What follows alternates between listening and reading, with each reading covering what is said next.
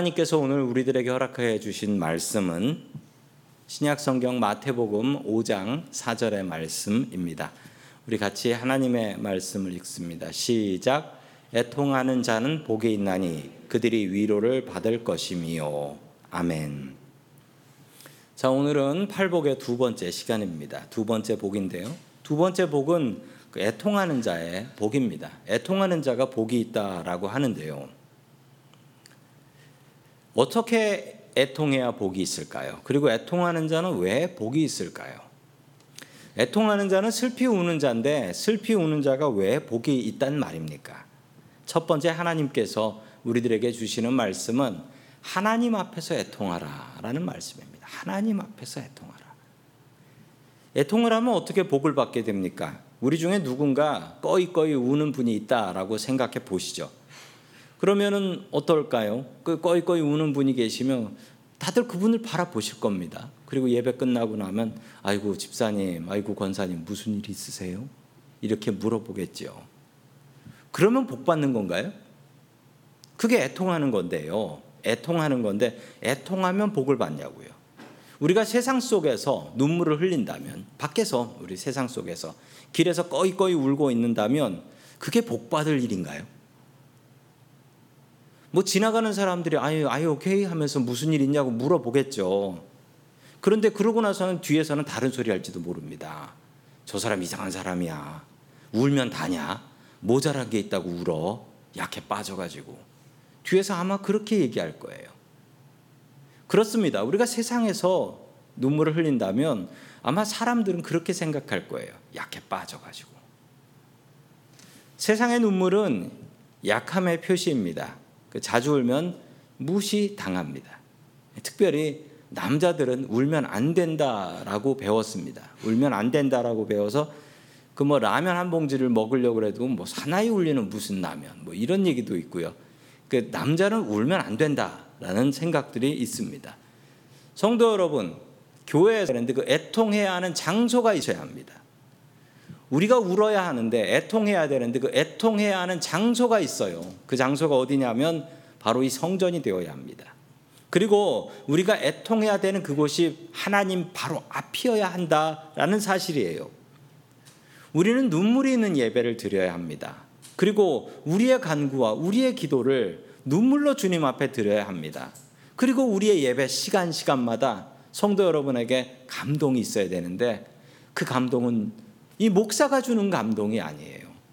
하늘에서 내리는 은혜, 하나님의 은혜 너무 감사하여 눈물 없이 예배 못 드리는 그런 예배를 성도님들이 드리셔야 한다라는 것입니다. 저는 보기와 다르게 눈물이 많습니다. 종종 설교하다 보면 저 혼자 은혜 받아가지고 눈물 날 때가 있습니다. 그런데 제가 어, 언제부터 이랬냐면 저는 원래 이랬습니다. 저는 원래 어렸을 때도 예배만 드리면 그렇게 눈물이 났어요. 왜 이렇게 눈물이 났나 해보니까 너무 좋아서 하나님의 은혜가 너무 감사하고 그냥 예배 드리는 것 자체가 너무너무 좋아서 저는 예배 때 그렇게 눈물을 많이 흘렸던 기억이 납니다. 예, 저도 많이 흘려요 라는 분 중에 그 하품만이해서 흘리는 분도 계실 거예요. 그런 분들은 아니고요. 제가 제일 기억나는 예배는 제가 군대 가서 처음으로 예배드렸던 그 예배가 너무 기억이 납니다. 처음부터 끝까지 계속 울었으니까요. 계속 눈물로. 근데 그때 왜 그렇게 눈물로 예배를 드렸는가 생각해 보니까 그때 하나님의 인자하심과 하나님의 사랑하심이 그 예배당을 바라보는 순간부터 저에게 느껴졌어요. 그런 마음으로 예배를 드리면 성가대가 어떤 찬양을 하던 목사님이 어떤 설교를 하던 그 사람은 그냥 은혜가 넘치는 거예요. 오늘 예배가 그런 예배가 되기를 소망합니다. 멀쩡하지도 않으면서 멀쩡한 척 하면서 예배 드리는 그런 예배가 좀 안 됐으면 좋겠어요. 성도 여러분들은 어떻게 예배 때마다 이렇게 다들 멀쩡하세요? 성도 여러분들의 마음이 그렇게 멀쩡하십니까? 아니면 속이 썩어 문드러지십니까? 성도 여러분, 사람은 속일 수 있고 목사 눈은 속일 수 있습니다. 그러나 하나님의 눈은 속일 수가 없습니다. 왜냐하면 하나님은 우리의 심령을 살피시는 분이시기 때문에 그렇습니다. 시편의 말씀입니다. 시편 30편 11절과 12절의 말씀을 우리 같이 봅니다. 시작. 주께서 나의 슬픔이 변하여 내게 춤이 되게 하시며 나의 베옷을 벗기시고 기쁨으로 띠 띠우셨나이다. 이는 잠잠하지 아니하고 내 영광으로 주를 찬송하게 하심이니 여호와 나의 하나님이여 내가 주께 영원히 감사하리이다. 아멘. 다윗의 시편입니다. 다윗은 고난을 참 많이 당했던 사람이고 그 고난도 자식, 자기가 잘못해서 당한 고난보다 억울하게 당한 고난이 참 많았습니다. 어렸을 때는 사울왕에게 억울하게 쫓겨 다녔습니다. 그리고 나이 들어서는 자기 아들 압살롬에게 쫓겨 다녔습니다. 다윗의 인생 중에 원수에게 쫓겨 다닌 시간이 얼마나 많았는지 그리고 얼마나 억울했는지 다윗은 이게 너무너무 억울했습니다. 그래서 그 억울함을 하나님께 아랬습니다. 그런데 우리가 다윗의 말씀을 꾸준히 살펴보았지만 다윗은 자신의 부하들 앞에서는 운 적 없습니다. 다윗은 자신의 가족 앞에서 운 적 없습니다. 다윗이 눈물을 흘리고 울었던 것은 자기들의 부하들, 가족들 못 보는 새벽에 일어나서 혼자 울면서 기도했습니다. 오직 그는 하나님 앞에서 눈물을 흘렸던 것이지요. 그의 기도를 모아서 이렇게 시편 30편 11절과 12절의 기록을 하고 있는데요. 그 내용은 이렇습니다. 나의 슬픔이 변하여 춤이 되었습니다. 그 나의 눈물이 변하여 기쁨이 되었습니다. 그러니 내가 어찌 하나님 앞에 감사하고 찬양하지 않을 수가 있겠습니까? 라는 아름다운 찬양을 이렇게 시편으로 기록했습니다. 성도 여러분, 우리는 다윗처럼 하나님 앞에서 슬퍼해야 합니다. 하나님 앞에서 통곡해야 되고 하나님 앞에서 눈물을 흘려야 됩니다. 사람 앞에서 눈물을 흘리면 그 사람 약하다고 무시합니다.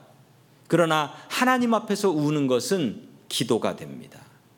하나님께서 우리의 기도를 들으시기 때문입니다. 우리 예수님께서는 겟세만의 동산에서 통곡하시며 주님 앞에 기도를 했습니다. 우리의 슬픔을 기쁨으로 변화시켜 주실 주님을 믿고 주님 앞에서 눈물을 흘리며 기도하고 예배하고 찬양하는 저와 성도님들이 될 수 있기를 주의 이름으로 간절히 축원합니다. 아멘. 두 번째 마지막으로 하나님께서 주시는 말씀은 하나님께서 애통하는 자를 위로하신다라는 말씀입니다. 하나님께서는 애통하는 자를 위로하십니다. 자, 우리 다시 한번 마태복음 5장 4절의 말씀을 같이 봅니다. 시작. 애통하는 자는 복이 있나니 그들이 위로를 받을 것이미요. 아멘. 이 말씀에는요, 이 말씀을 오해하기 딱 쉬운 게 생략된 말들이 있어서 그래요. 성경은요, 모든 걸 다 기록하지 않습니다. 성경은 당연한 것, 그리고 듣는 사람, 읽는 사람이 당연히 알 만한 건 모두 생략을 하고 짧게 기록하는 경향이 있습니다. 여기 마태복음 5장 4절의 말씀도 너무나 중요한 게 생략이 돼서 이 말씀을 잘못 들으면 자꾸 자주자주 우는 사람은 복이 있으니까 위로를 받는다. 뭐 이렇게 생각하기 쉽습니다. 그런데 이 말씀에서 정말 중요한 게 빠졌는데요. 무엇이냐면 이렇게 읽으셔야 돼요. 하나님 앞에 애통하는 자는 복이 있나니 그들이 하나님의 위로를 받을 것이며 이 가장 중요한 말들이 생략이 되었습니다. 이렇게 읽으셔야 돼요. 하나님 앞에 애통하는 자는 복이 있나니 그들이 하나님의 위로를 받을 것이며 우리는 슬픔 당한 사람들을 위로해야 됩니다. 울고 있는 사람들에게 힘내라고 위로하면 그것이 힘이 됩니까? 힘이 안 나는 사람한테 힘내라고 위로하면 더 화만 납니다. 오히려 큰 상처가 될 때도 있지요. 힘을 낼 수 없는 사람에게 힘내라는 것은 어쩌면 언어적인 폭력이 될 수도 있습니다. 성도 여러분, 참된 위로는 어디서 오는 것일까요? 참된 위로는 한국말이 참 좋아요. 위로는 위에서 내려오기 때문에 위로입니다.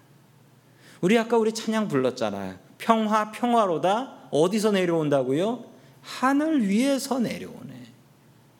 이 땅 위의 평화는 너무나 일시적입니다. 세상의 평화들은 너무나 일시적이에요. 아, 두려워요. 이 평화가 언제 끝날까? 그 평화가 잠시 지나고 나면 또 전쟁이 찾아오고 싸움이 찾아오고 세상이 평화로울 날이 없습니다. 사람들의 위로는 말뿐인 위로일 경우가 참 많습니다. 울고 있는 사람을 보면 힘내, 괜찮아, 괜찮아 질 거야. 이 말하는 사람이 보장할 수 있는 건가요? 책임질 수 있는 건가요? 그렇게 안 되는 경우도 너무나 많습니다. 그래서 하나님의 위로가 참된 위로라는 거예요. 하나님의 위로는 잘 된다라는 선언이지 잘 될 거야 이런 말은 없습니다. 하나님의 위로는 모든 것을 해결하는 위로이기 때문에 그렇습니다. 사람이 해줄 수 있는 위로는 같이 울어주는 정도입니다. 슬퍼하는 사람과 같이 울어줄 수 있다면 그 사람은 최고의 위로자입니다. 그러나 하나님의 위로는 그 눈물, 그 위로를 넘어서는 위로입니다. 왜냐하면 문제를 해결하는 보장이 되는 위로의 말씀이기 때문입니다. 죽음마저도 생명으로 바꾸시는 위로의 하나님이시기 때문입니다. 그러므로 우리는 하나님 앞에 애통해야 합니다. 하나님 앞에 애통하는 자는 복이 있습니다. 아까 부른 찬양처럼 평화 평화로다 하늘 위에서 내려오네. 평화는 이 땅의 평화는 진정한 평화가 아닙니다. 이 땅에선 진정한 평화를 본 적이 없습니다. 역사가 증명하고 있어요. 이땅 위에는 진정한 평화가 없습니다. 참된 평화는 하늘 위에서 내려오는 평화입니다. 요한복음 14장 16절의 말씀을 같이 봅니다. 시작 내가 아버지께 구하겠으니 그가 또 다른 보혜사를 너희에게 주사 영원토록 너희와 함께 있게 하리니 아멘. 예수님께서 예수님께서 하나님께 구하셔서 우리에게 보혜사를 보내 주시겠다라고 말씀하셨습니다. 이 보혜사라는 말은 헬라어로 보면 παράκλητος라는 말인데요. 이 말에는 여러 가지 뜻이 있습니다. 뭐 변호하는 사람, 변호자라는 뜻도 있지만 거기에는 중요한 뜻이 있는데 위로자라는 뜻이 있습니다. 위로자. 성령님은 우리를 위로하시는 분이십니다. 우리가 낙심하고 절망하여 있을 것을 주님께서 아시고 우리에게 성령님을 항상 옆에 있게 하셨는데 그 성령님이 하시는 가장 중요한 역할은 우리를 위로하시는 것입니다. 성령님께서 지금 우리와 함께 하십니다. 우리가 지치고 힘들고 넘어질 때마다 우리를 참으로 위로해 주시는 분이 계시니 그분이 바로 위로자 되시는 성령님이십니다. 우리가 힘들어 넘어질 때 나와 함께 하시는 성령님을 찾고 성령님을 의지하고 성령님으로부터 참된 위로받을 수 있기를 주의 이름으로 축원합니다. 아멘. 또한 주님께서는 우리가 하나님께 참된 위로를 받게 하시고 그리고 나서 우리를 위로자로 또한 세워 주십니다. 사도행전 4장 36절의 말씀을 같이 봅니다. 시작 구브로에서 난 레위 사람이 있으니 이 사람을 비라 사도들이 일컬어 바나바라 번역하면 위로의 아들이라 하니 아멘. 자 구브로라고 하면 이게 뭐 성경 한글 성경보다 영어 보시는 게 좀 더 쉬워요. 왜냐하면 사이프러스니까 사이프러스는 섬입니다. 지중해 있는 섬인데요. 거기 출신 그 거기에 디아스포라에서 살고 있었던 레위인 하나가 있었습니다. 그 레위인의 이름은 무엇이었다고 합니까? 요셉이라고 합니다. 진짜 이름은 요셉이에요. 그런데 그에게는 별명이 하나 있었습니다. 사람들이 부르는 별명이 있었어요. 그 요셉이라는 이름보다 더 자주 불리는 이름이 있었는데 그 사람의 이름은 바로 바나바였습니다. 이게 별명이었는데 이 이후로는 그냥 바나바라고 나옵니다. 요셉이라는 이름은 아예 나오지도 않아요.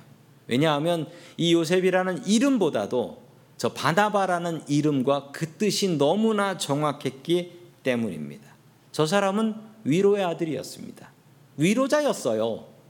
우리 하나님으로부터 참된 위로를 얻었던 사람이었고 이 사람은 다른 사람을 위로하는 위로자가 됩니다. 사울이 사도 바울이죠. 사도 바울의 이름인 사울이 예수님을 만나고 회심을 했습니다. 그러나 초대교인들은 사울을 믿어주지 않았습니다. 아마 저거 이중 스파일 것이다 라고 생각을 했습니다. 왜냐하면 예수 믿는 사람 잡아다가 고문하는 그런 사람이었거든요. 그러니 저 사람 이중 스파일 거다 못 믿는다 라고 했을 때 아무도 안 믿어줬을 때 그때 사울을 믿어주고 위로해주고 그리고 그를 보증해주고 다른 성도들에게 이 믿을 만한 사람이야 라고 소개해줬던 보증 섰던 그 사람이 바로 바나바였습니다.